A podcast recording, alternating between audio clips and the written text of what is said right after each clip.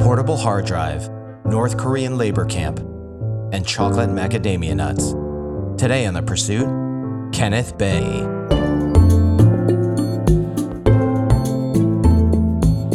Welcome to The Pursuit. I'm your host, Richard Lee, and I hope you're enjoying the podcast. This is now episode four, and I think we're figuring this thing out. We might just make it. Well, today I'm excited for you to hear from our guest, Kenneth Bae. Now you're thinking, Kenneth Bae. I feel like I've heard that name. Well, yeah, you definitely heard the name, and in fact, you probably prayed for his release.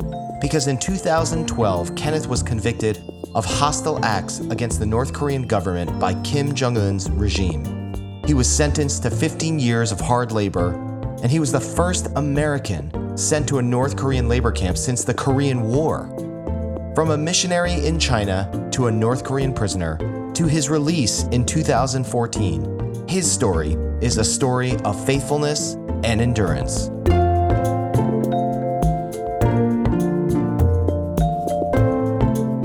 When you were born, you were born in South Korea, is that right? Yes, I was born in South Korea. Okay, and so when did you come over to America? Yes, well, I was 16 and it was 1985. Uh, our family immigrated to US. Uh-huh. So I came to uh, yeah to US in 1985. And where did you live? The first we went to San Jose for one year, and then we moved down to Southern California, Torrance. So I was in LA area. What were your parents doing for work? Um, my dad was a baseball manager in South Korea. He was a professional baseball manager. Really? So he ended up not coming, but he was actually uh, going you know, going back and forth. Oh, wow. But my mom was with us, uh, and then she started to you know work as an accountant. And you know, so and then after that, um, actually, my dad since '85, he hasn't actually lived in in U.S. He's been visiting maybe a couple times a year. I see. So you end up in America, and how did you end up going into ministry? Well, right before I came over to U.S., I attended a um, you know retreat, a youth retreat in South Korea.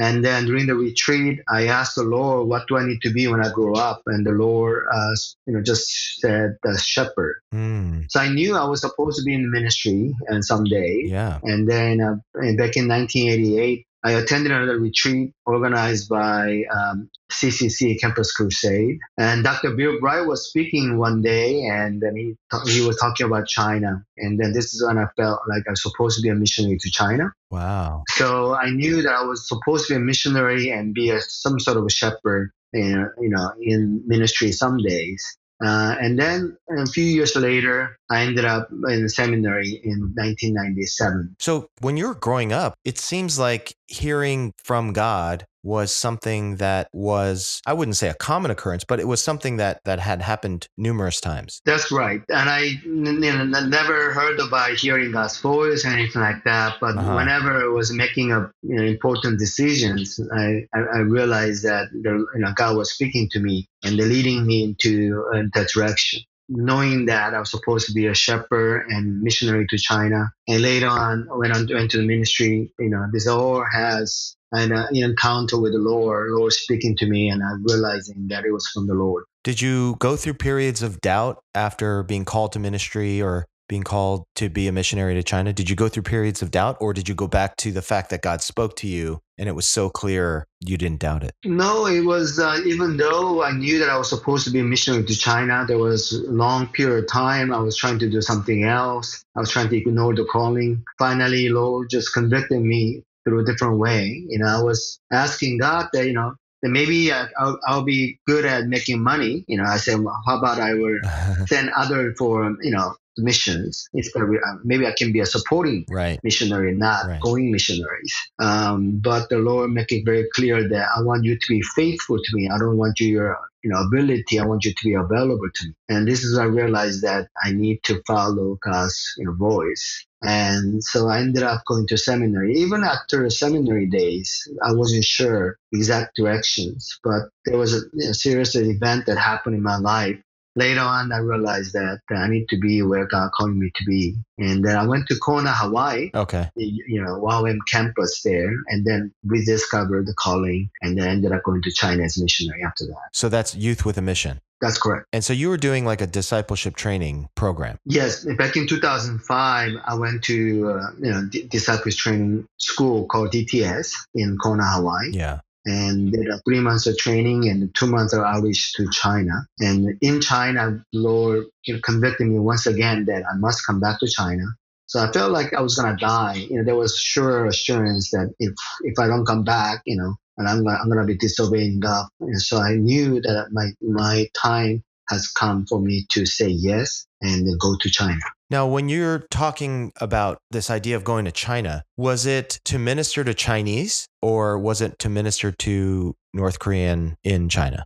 No, it was basically ministering to uh, people in China, in China in general. So, you know, I'm, I'm Korean. I was born in Korea, but I did not have specific calling for North Korea. It was mainly for China. And so while in China, because I was living in the city called Dalian, which is in, uh, not too far from North Korea border city Okay. in Dandong. So I ended up bringing many groups to Dandong for prayer walk. So we went to the Dandong where we can see North Korea. And there's a river dividing North and North Korea and um, China side. So we're on the China side Yeah. praying for North Korea. And so I've, I've done maybe 40 tours like this, so taking the group to the city. We, we pray through this, uh, you know, for a couple of days and come back. But how many years were you in China before your ministry eyes sort of turned towards North Korea? I went to China in 2006, and then our ministry got started at, since 2006 there. But yeah. I've been taking the group to north to Dandong, uh, the border city, and from the beginnings. I see. However, in 2009, you know, we pioneered another base in Dandong. I ended up moved to Dandong to pioneer the base. So we had a two location going. I see. And this is where many people came out there just to uh, to see North Korea and pray. And then so from 2009, our ministry was shifting toward to North Korea. I see. 2010, that I was able to visit North Korea for first time in 2010. So tell me about that trip because people you normally think about entering North Korea as an impossibility. Um, so how did you end up crossing into North Korea? Uh, there was a friends um, friends of mine. and She was a missionary to North Korea. She was in and out of North Korea quite often, and she did call me at that one time, and she said, "Would you like to come to North Korea with me to see what she's doing?" So um, I ended up going to North Korea in, in together with her. Uh, so I brought a couple other people with me, and my wife was there together.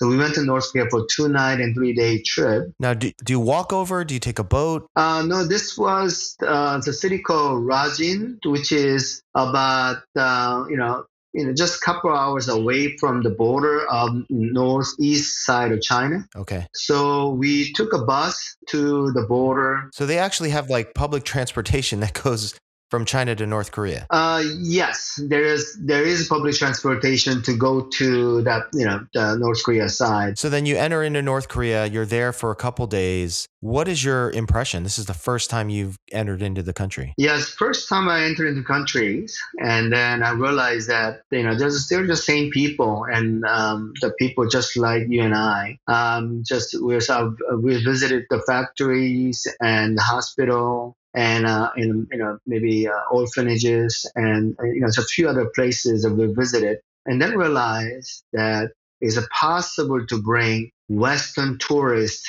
into the country now, especially this part of the region.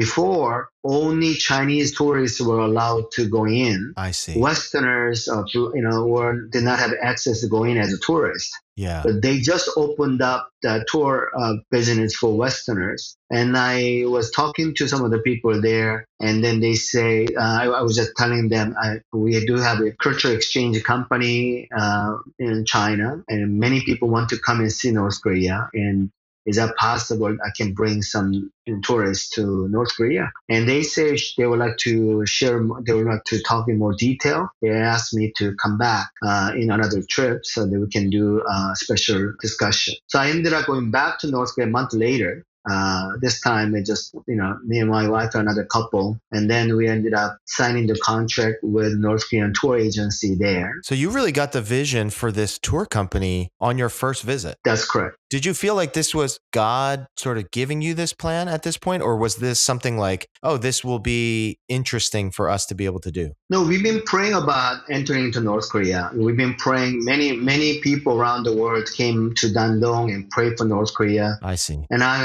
asked the Lord, is can we do something more? Can we go into North Korea and do this? Yeah. It's in praying and walkings and uh, you know walking around the city. And then Lord, I realized Lord was opening the door because when I was asking for special favor of North Korean uh, tour agency, they were they pretty much just say um, everything that we've been asking for. We asked them, so can we go to the school and do an English like uh, classes with the North Korean students? They never done it before. Yeah. They say okay, they will allow us to do that. And then they, I, we also asked that we can get, can go to the uh, city market, to which they do not allow foreigners to go to the city market, Uh-huh. like a free market of the city. And then, and then they say, okay, then we'll let you go in. And then pretty much, you know, going to the mountaintop, going to the beach, you know, the schools, everything we ask for, they say yes. And so I realized that it was God's uh, opening the door for us. And at the same time, uh,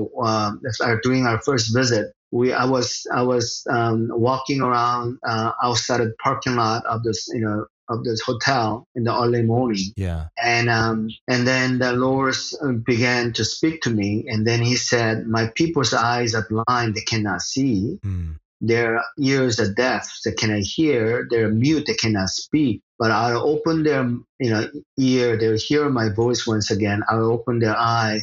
They'll see my glory once again. Mm. I will open their mouth. They'll praise my name once again and give glory to me. Wow. So this was sure God's conviction for me. And then God also uh, reminded me of the wall of Jericho Yeah. as um, you know uh, when Israel entered the promised land and then they walked around the you know city of Jericho for seven days and shouted all together. It came down. The Lord reminded me that during my journey in China, and there's several times the Lord provided a, ho- the house and hotel when we walked around for uh, one week or one month, and we've been doing all those things before Uh huh. to claim the land for Jesus, and the Lord has given to those, you know, those properties. And then now the Lord is saying that is, you know, that we need to bring the, you know, the people, intercessor from around the world to the city, walking around Yeah. and just claim the land for Jesus, and then we can take the land for the Lord. So that's how it all began. It wasn't just like, oh, it'd be nice to just start bringing people there, but it was Right. felt like it was the Lord's intention and His way uh, for me to go to North Korea, open the door for me, and then we were able to enter into North Korea, bringing the people around the world to North Korea. With the purpose of praying for the North Koreans. That's correct. So I was able to bring 300 people from 17 different nations, Wow. over 23 different trips to North Korea. Wow. uh, all Christian intercessor, and people from every continent went to North Korea and just claimed the land and then praying for people in North Korea and worshiping behalf of North Korean. And then I asked them to go and just love the people. That's what we did. We went to Rajin and then later on went to different cities and then went to the Pyongyang and uh, capital and pretty much we went everywhere in North Korea and just worshiping and praying and asking God to for his favor and then wall will be coming down so that they will be able to worship God, rejoice in the Lord once again. So the North Koreans know that you guys are foreigners and they know that you're visiting to view North Korea, but they don't know anything else. Is that this is just tourism? Is that correct? Yeah, but they did they I did tell them that everybody I bring in will be Christians. And they didn't care. Yeah, they didn't care. Uh, we can bring our own Bible. We can bring an MP3 or iPod. We can listen to worship music. As long as we bring the Bible and the iPad out of North Korea, they were fine with that. So I see. they told me that as long as we keep worship and prayer among ourselves, it's perfectly fine because their constitution North Korean constitution guarantee the freedom of religion. That's what they said. Oh. So it's okay for us to pray. It's okay for us to worship as long as we do it among ourselves, not to hand out the Bible or tract to the North Korean people. It wasn't the purpose for the trip. Yeah. The purpose for the trip is like a Jericho walk. We just went to Right. to to, uh, to North Korea and then just to claim the land for Jesus. And then while doing that, um, and then many many people have heart for North Korea. Few of them became missionary to North Korea. Wow. Uh, so few of them, you know, became uh, worker for NGOs and other mission agency overseas Okay. for North Korea. So there are some, some stuff happened after that as a result of visiting North Korea. Were you the first tour company for Westerners in North Korea or in that region? There was another group that got started about the same time. Okay. We did it about the practically about the same time, and they're still doing it. Uh, it was doing from 2011 to 2012. We only were operating for two years. After I was arrested, it was shut down. I see. But the other groups are continuing doing that. So North Korea doesn't care that you're Christian entering the country. They just care that you don't talk bad about North Korea. Yeah, they realized that everybody coming into the city, especially Rajin, all the missionaries been walking in and out of North Korea. They knew that everybody entering in were Christians, so they were familiar with the Christian activities. But they just they were they closely watch every activity to make sure Yeah. it doesn't go out of the you know boundaries. They do have some boundaries set up. If people are you know they're doing you know obviously they're there for evangelism purpose, then they get kicked out of North Korea Right. before. Right. So for us, our way was entering in, bringing as many people possible because there's no you know visa required, just tourist permit. It's the easiest way to get into North Korea Right. See the land for a few days. We are bringing people for in anywhere between three or four night to seven night in North Korea. Um, so this was easier access for Christians going in, and then it was the way that we go, and we just pretty much we're entering the spiritual battle, but at the same time, but it was. Uh, for North Korean people seeing us as Christians going in and building relationship and loving the people, it was perfectly accepted by the North Korean authority because we bring you know their uh, hard-earned currency Yeah. to them, and so that they, Yeah. they they can use it for their government. I see. So when you're bringing people into the country, did you ever have any problems previously at the border with any of the 300 people you brought? No, I did not have any problem before. We do have some close call, like someone left the Bible in their hotel, and so we have to go back and you know get the Bible. Okay. You know, there are a couple of things that happened like that, and there were a couple of car accidents that happened in North Korea. Wow. But in terms of security, you know, concern, it was fine. We had no problem with the authority for the time that we're operating in North Korea prior to my arrest. Yeah. So now let's talk about that. So tell me about the day that you got arrested. Yes, it was November uh, 2012, November 3rd. This was my 18th time entering into North Korea. And then completing 300 people. And then I was arrested because I made a mistake by carrying in portable computer hard drive into the countries. I was rushing in the morning. We're taking a public bus for first time. Okay. And then, um, you know, just I overslept. And then I left my notebook and computer at the hotel. But In the in China. in China, but I forgot to take my hard drive out of out of my briefcase. So I ended up going into North Korea with my hard drive. yeah. And then when we got there, I realized that I, I brought my hard drive. It contained all my mission support letter, all the photos about uh, and the videos that I took in China and North Korea. Made, you know, a lot of sensitive materials inside my hard drive. So I was concerned, but concerned I didn't know what to do. So Kenneth, let me ask you this cuz when we go into an airport, they check our stuff, but if there's anything that, you know, that we can't bring in, they just hand it back to us and say you can't come in or you have to get rid of this. But you're saying that they were checking it? Yeah, they checked the content because they didn't know what's in it. So they did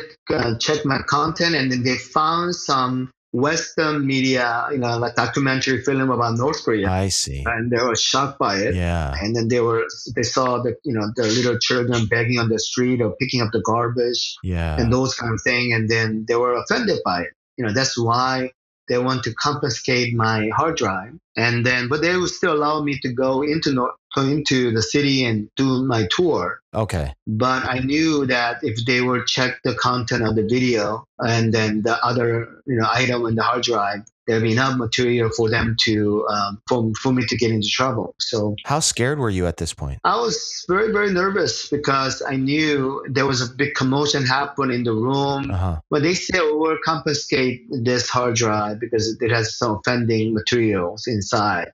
Um, but you can still go. But I knew that they're gonna come for me, you know, in just a matter of time. I see. And then there was around noon, and then around six o'clock in the evening, National Security Bureau showed up in my hotel, and then they brought me to uh, their detention center. So, what were you thinking in those six hours? I was nervous, Yeah. and I, I was just couldn't I couldn't eat, couldn't think because I was worrying about not only for myself, but all the people are brought into North Korea, and also Right. when you check the content of the material, it has all my mission support letters and everything that I've written for the last six years in China. Wow. Everything. and therefore uh, that we have a big uh, mission center in China, and so we had 40 you know missionaries are working there uh, all together in our base, and I was worrying about their safeties.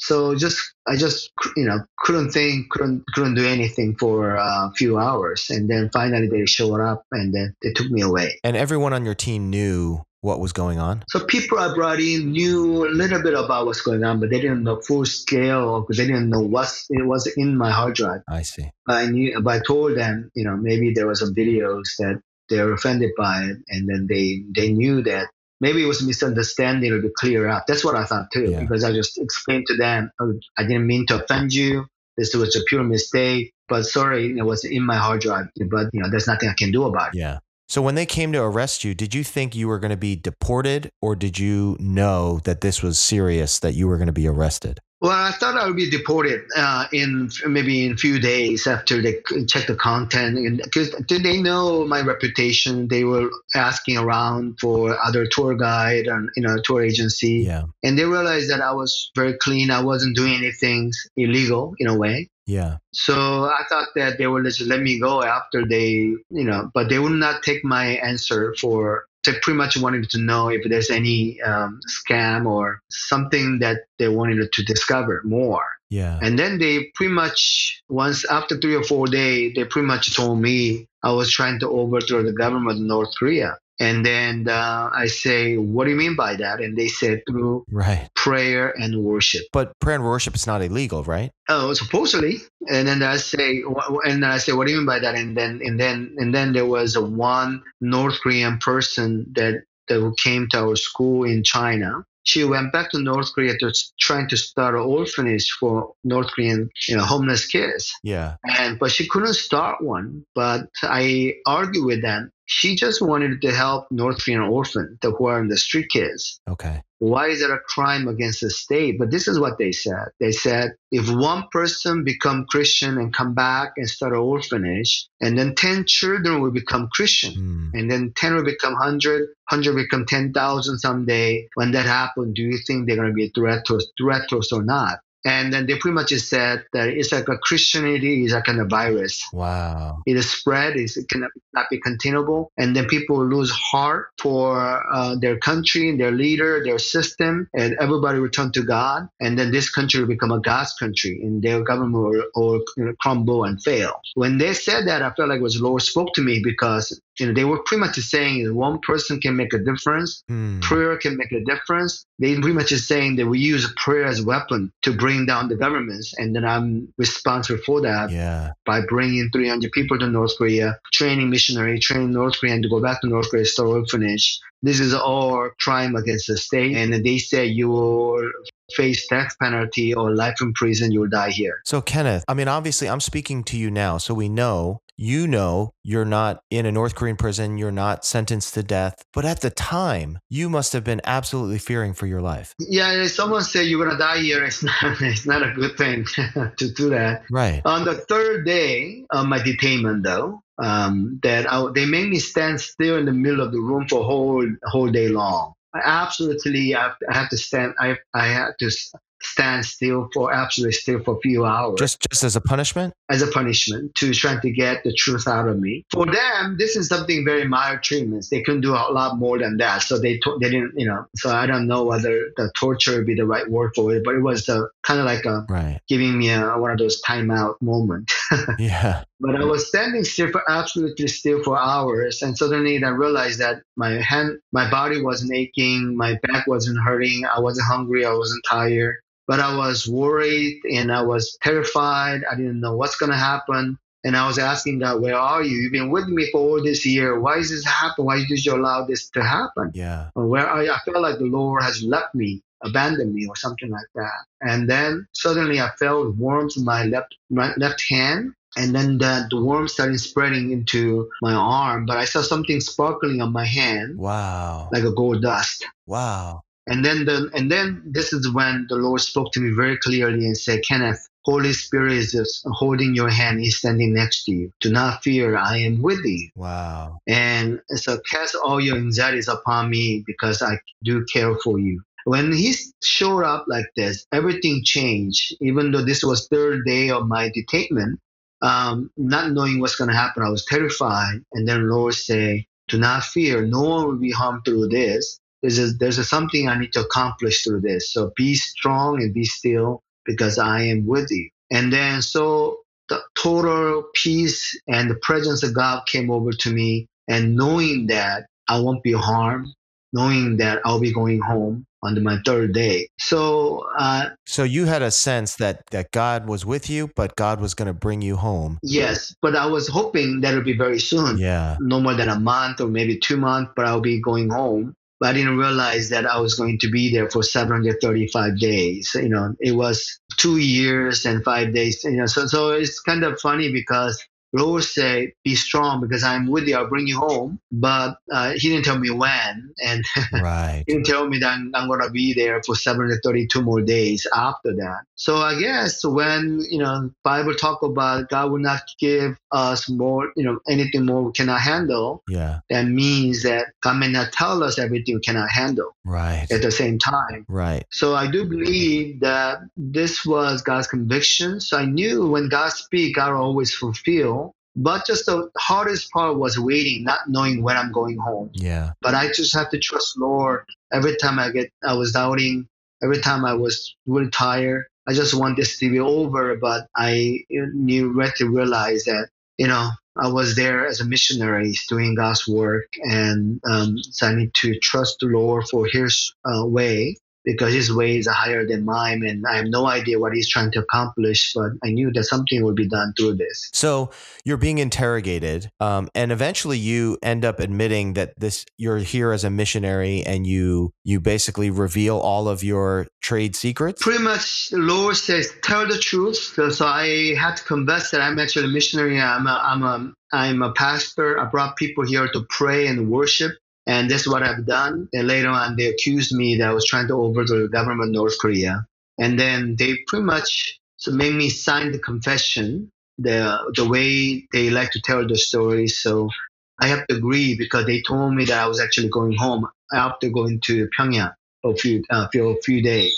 So I said, okay, then just let me. So, okay, I wrote like more than 300 pages of confessions and uh, apology letters. But after all that, I said, just tell me what I'm supposed to write. And then I will just write it and sign it. And then if, if that means I'm going home, this is, let's get it over with. So what were you, what was in the letter? What were you saying? Pretty much I was trying to overthrow the government of North Korea through prayer and worship. So you actually had to admit, I'm, you know, that phrase, I'm trying to overthrow the government. Yeah. Wow. you know, for us, we're because of what we are trying to do was Lord, you know, you know, we want to take this city for Jesus, and this kind of wording that we use, Yeah. and they took it very offensively, and especially about Jericho, taking down the wall of Jericho. They thought that we're there to just to take the city means invade the city, and I said it's just our spiritual Wow. the way we are not to trying to do this, but they were pretty much saying that for them it's the same thing Yeah. what you're trying to do spiritually, doing physically the same. So therefore, you, I, the wording that I used got me in trouble. Yeah. Uh, and they took took it literally, and then made me sign the paper, to sign the confession that way. They told you if you sign this confession, then you'll be sent home. But that's not in, what ended up happening, is it? Yeah, and then they uh, took me to the Pyongyang, the capital city. And then well, as soon as I arrived, I realized that they're gonna charge me officially with uh, you know the crime against the state. So I was going through the trial, pre-trial period for five months, and then I ended up going to the trial uh, for you know one day. Wow. So when you got sentenced, what was going on in your mind or in your heart? Uh, during the time of waiting, that I was given a Bible back. So I was asked them, "Can I get my Bible back?" So I read uh, in the Bible many times. Lord continued to remind me that He's in charge, He's in control. They've been pretty much telling me that we can try, we can treat you as a war criminal. We can just take you out and shoot or cut up your head somewhere it was a constant there was a threat was made during this time before the trial wow and but the lord continued to remind me that i am with you do not fear and uh, through the many words scripture the word from you know the many words that came from the bible and to remind me that he was with me Mhm. and then uh, at the trial the trial only lasted for one and a half hours Wow. and then they uh, sentenced me 15 years of a hard labor sentence. So I avoid a death penalty. That's what they told me, death penalty or life in prison. But third highest pu- punishment would be 15 years. So I got the 15 years of hard labor sentence. Wow. I was the first American was sent to North Korea labor camp since Korean War. The first American. Yes. Wow. So when I got to the labor camp, I realized that they sent me to uh, foreigners only labor camp. So there was about 30 to 40 guard and staff working at this camp, I see. but I was the only prisoner there for whole time when I was in North in the prison. Is that right? Yeah, so I received a lot of attention from many people there. I have to get up at six in the morning. I went out of work from eight o'clock in the morning until 6 p.m. every day for six days a week Wow. doing a hard labor, working on the farm, doing many farming work and digging the ground, shoveling the coal, uh, many type of uh, hard labor I have to endure. Uh, was extremely hot in the summer, like uh, maybe 90 to 100 degrees Celsius, the Fahrenheit. Wow. In the su- in the winter time is like um, you know maybe uh, 15, 20 degrees Celsius. So it was a very cold. And you're still going outside. I have to still go outside and then do many labors.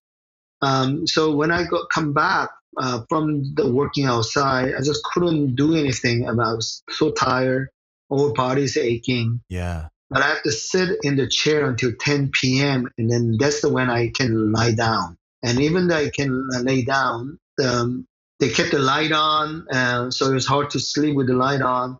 And there's no mosquito net or any bug screen on the window. So I was bitten by, you know, many insects every day. You know, I have to kill about 200 bugs a day Oh my goodness. and my uh, I had arthritis pain, so my hand was numb and it was so uh, so painful.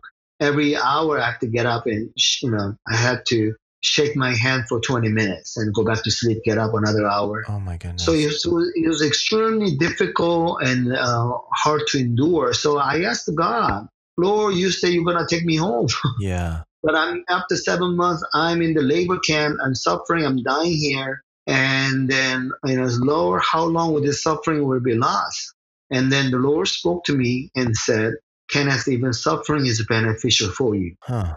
And I did not like his answer. I, w- I wanted to go home and he can end my suffering by taking me home. But he said, But my grace is sufficient for you. Hmm. So when I'm weak, that he's strong. That then I didn't understand why why he said what he said, but now I understand because through suffering I learned to fix my eye upon the Lord. Through suffering I learned to trust the Lord more. Wow. For me, I was just having a conversation, engaging daily convers- conversation with Lord in the morning. I read my Bible. I had to put on the full armor of God and asking Lord, Lord, help me to um, to endure like this day. You know, I couldn't think about next day. You know, just almost like I was gonna die that day. Yeah. I lost more than 50 pounds in three months, and I was malnutrition. I was, you know, and then I was sent to the hospital after that. So during this, the suffering was real. Yeah. So how did you get through it all? It was very extremely difficult to endure. But Lord reminded me through His scriptures, uh, and then through a different way that, that He was with me. There's one time I was sitting watching TV on Sunday, Mm-hmm. And then I started daydreaming about food because I was hungry there. and then I was thinking about what I was craving the most. And then the one thing that I was craving was Hawaiian chocolate with macadamia nut. Second thing was a Kit Kat. Third thing was beef jerky from Costco. And the fourth thing was protein bar. Fifth thing was mixed nut. And I just thought about it. I just laughed because I did not, you know, I mean, where can I find Hawaiian chocolate in North Korea prison? right. But after about three months later, I didn't pray or anything like that. But after three months later, I was sent to the hospital. And two months later, my mom from Seattle came to visit me. We had an emotional reunion. Yeah. And second day, she came to see me. And she said she brought me something. She opened her bag. First thing she took out was Hawaiian chocolate with McKinney nut. No way. The second thing was Kit Kat. Third thing was beef jerky from Costco. The fourth thing was uh, protein bar. Fifth thing was mixed nut. Oh my gosh. It was just exactly five things that I was thinking about one day. I didn't remember. I mean, I forgot about these things, but apparently, you know, God remembered. I didn't call my mom. I didn't write to her or anything like that. I didn't tell anybody. There's no way she could have known. No, no way she could have known. wow. Exactly five things that I was craving that God provided through my mom. So it was God's, you know, it's almost like if you, Lord, if you are this good to me, yeah. I mean, I mean, you're good enough for me to trust my life upon, even going to prison for. And so I had to rely, you know, I just realizing that I, you know, God is good and He's with me, and then maybe there's a reason why that He put me in the prison. Yeah. But I have no idea what's gonna happen but I just need to know that he's trustworthy, is worth living my life for. Yeah. So, you know, God would give you these moments where he would encourage you despite your suffering. So tell me about the time where you felt the most despondent about your situation, where you were as close to giving up? Because I imagine there must have been moments, many moments. Yeah, there are a few moments. Um, there is uh, one time was, you know, I was tour that I'll be going to Pyongyang and then after maybe several weeks, yeah. I'll be sent home. So I was hoping to go home before Christmas in 2012. And I, I thought at least I was detained in November 3rd. I thought I'll be at least going to be able to go home before the Christmas. And then uh, December 12, uh, 2012, and I turned on the TV in my detention room and I realized that they just had a third nuclear testing done. Okay. And then I realized that oh, this when this happened, the UN sanction will follow. Then that means oh, any talks been happening between North Korea and US about me will be stopped. Yeah. Or uh, so I realized that this was a day that that I'm gonna be here for a long time. So this was the first time that I lost the hope. Mm. And then and then they told me that I'm gonna be charged officially and I'm going to be um, going to the trial and I may die. And this kind of a moment that, that happened at the same time. Yeah. So I was desperate enough. And, I was, and then the, when the Christmas came, you know, just I was depressed for this couple of weeks. And then Lord, I was starting to sing a song to Jesus and then singing the Christmas carol in a way.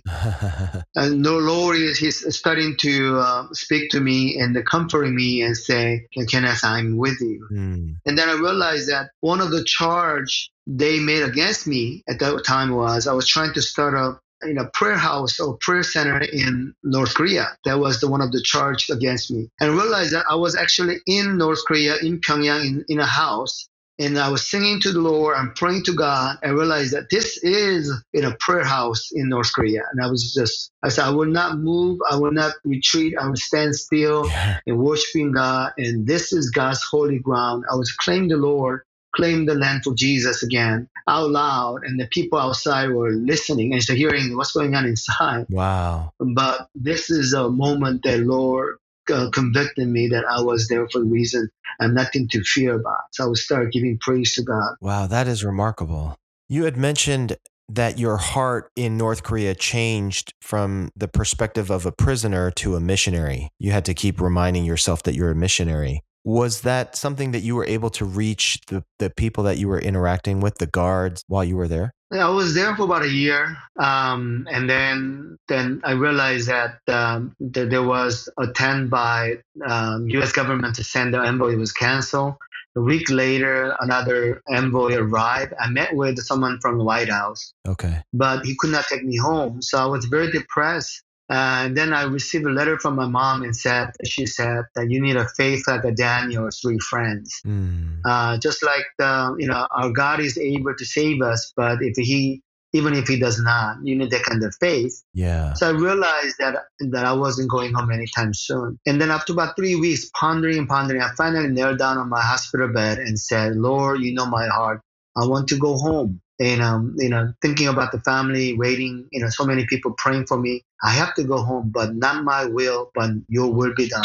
It was, and uh, use me, Lord. Mm. And this was probably the most difficult prayer I ever prayed in my life Yeah. once I prayed the prayer, the Lord starting to convict my heart more, and then uh, and I feel with compassion for the people because I only saw the people around me as oppressor, someone who taking my freedom away. Yeah. But now God is starting to see them as lost sheep. So these are lost sheep that I have sent you for. You not you are not here as a prisoner. You are here as my shepherd. You are here as, as missionaries Yeah. the two word the Lord spoke, that is the two word that I received, you know, back in those days in the 80s and, and about shepherd and missionaries. I realized that I was there as a shepherd and missionaries. Wow. And I asked the Lord, I don't know what to do, how to do this because I'm in prison. It's not like they're nice to me.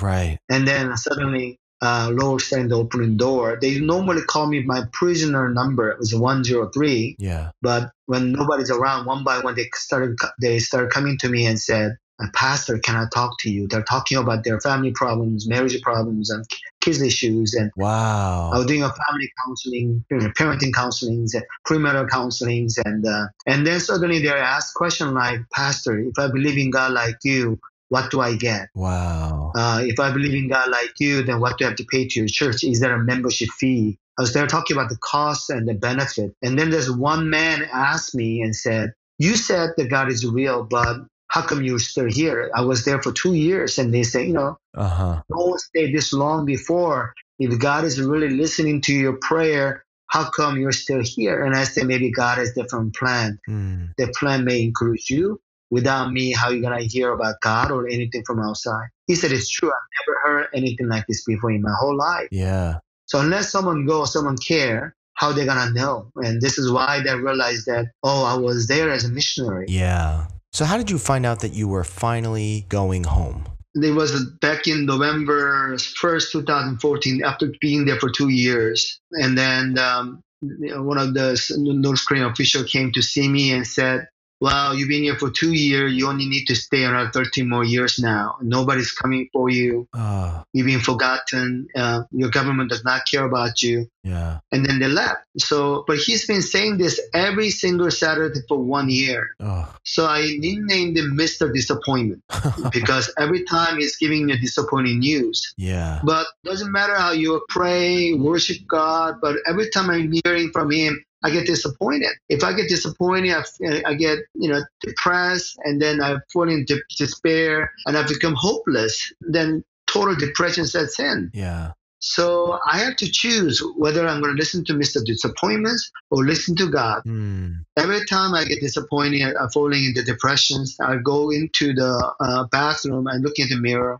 and say, Kenneth, remember who you are. You are a missionary. Mm. I have to say, my name is Kenneth Bae. I'm a missionary over over again, more than 100 times Yeah. during this uh, time of waiting and not knowing when this is going to be over. That was November 1st, but November 3rd, Monday, uh, this two year anniversary day, I woke up early morning and Lord spoke to me very clearly and said, Open your Bible to Zephaniah chapter 3, verse 20. Not knowing what that is, I opened my NIV version Bible and then I discovered that there's one sentence say, I will bring you home.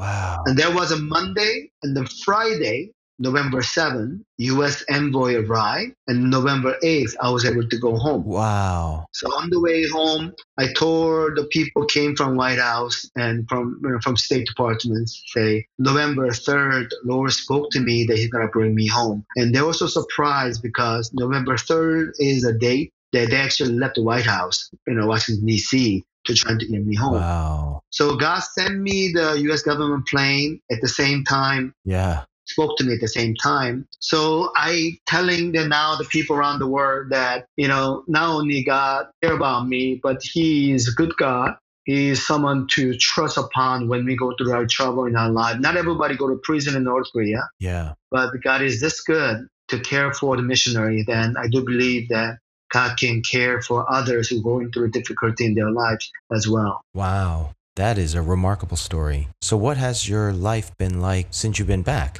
So when I came back, um, Lord reminded me that people around the world prayed for you, Kenneth, and I remembered you. Yeah. You haven't been forgotten by people or by me. And he also said he has not forgotten the people of North Korea either. So as people pray and uh, and remember me, if people around the world pray for people in North Korea and remember them, God will rescue 25 million people who never heard the gospel before Hmm. to bring them home as well and then bring down the wall and to Korea, North and South Korea be united and unified. Hmm. And then someday that we will see God's glory will be revealed in North Korea. And there will be uh, evidence very soon. So I've been giving a call from the Lord by for coming back home. And now I am uh, going around the world. Now I moved Uh huh. uh, uh, my family moved to South Korea, started something called Nehemiah Global Initiative. It's, we call it NGI. Okay. And we set up this uh, mission agency to remember North Korean refugees and rescue North Korean refugees and restore, rebuild them, and empower their life in South Korea. Yeah. So I've been um, actively speaking about North Koreans' human rights issue, freedom of religion and faith in North Korea. Uh, I spoke in UN and Sen- U.S. Senate and um, uh, Congress and people in the, with the White House, White House people Yeah. and State departments. And then I've been um, traveling all over the world and just praying and asking people to pray for people in North Korea. knowing all of the blessings that you received, the intimacy with God, the, the way that your faith grew during that time, but juxtaposed to all of the pain and all of the suffering and all the difficulty, if you could go back and could choose whether this would happen again, if you could go back in time and keep the hard drive in your bag or remove it on that morning, what would you do? Well, I never thought about it. I, if I didn't know all of this, I would have removed my hard drive somewhere. I would dumped it somewhere. Yeah. But it- if knowing that now I'm being used by the Lord, I never thought that I would be used this way. I'm traveling all over the world and then and, uh, and then sharing what God has done in my life. And so I do believe that this was God's will in my life. So I have absolutely, you know, even though it was so difficult, Yeah. but you know, even even though I don't want to repeat what I had to go through Yeah. for especially my family's sake, but Yeah. but knowing the outcome of it, you know, I do say that this was all worth it. And I, you know, if I would, if I would have known that this would have happened, then I probably made the same choice that I did before. Wow. Wow, Kenneth, that is amazing. Because not right now, um, I just came back, but well, now I'm, you know, uh, working to risk saving people's life. That because the U.S. government came to get me home, but how about 25 million North Korean people? Yeah. who will stand with them, who will remember them. As the people around the world remember me, now we are asking the people here in locally and then internationally and say, please remember the people in North Korea.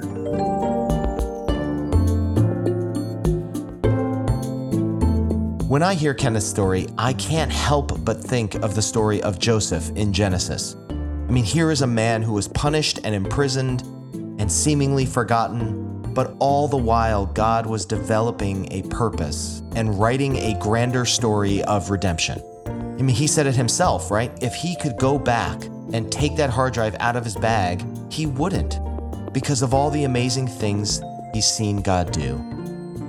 If you'd like to read Kenneth's book, Not Forgotten, I'll put a link in the show notes. And also, if you'd like to learn more about his organization, Nehemiah Global Initiative, and what they're doing to protect North Korean refugees, you can go to ngikorea.org. That's also in the show notes. Thanks so much for listening to The Pursuit. Please subscribe and rate and review on iTunes to help us reach more people. And you can find us at The Pursuit Cast on Twitter, Instagram, and Facebook. And as we go, remember you may not know where your journey ends, but you can find God all along the path.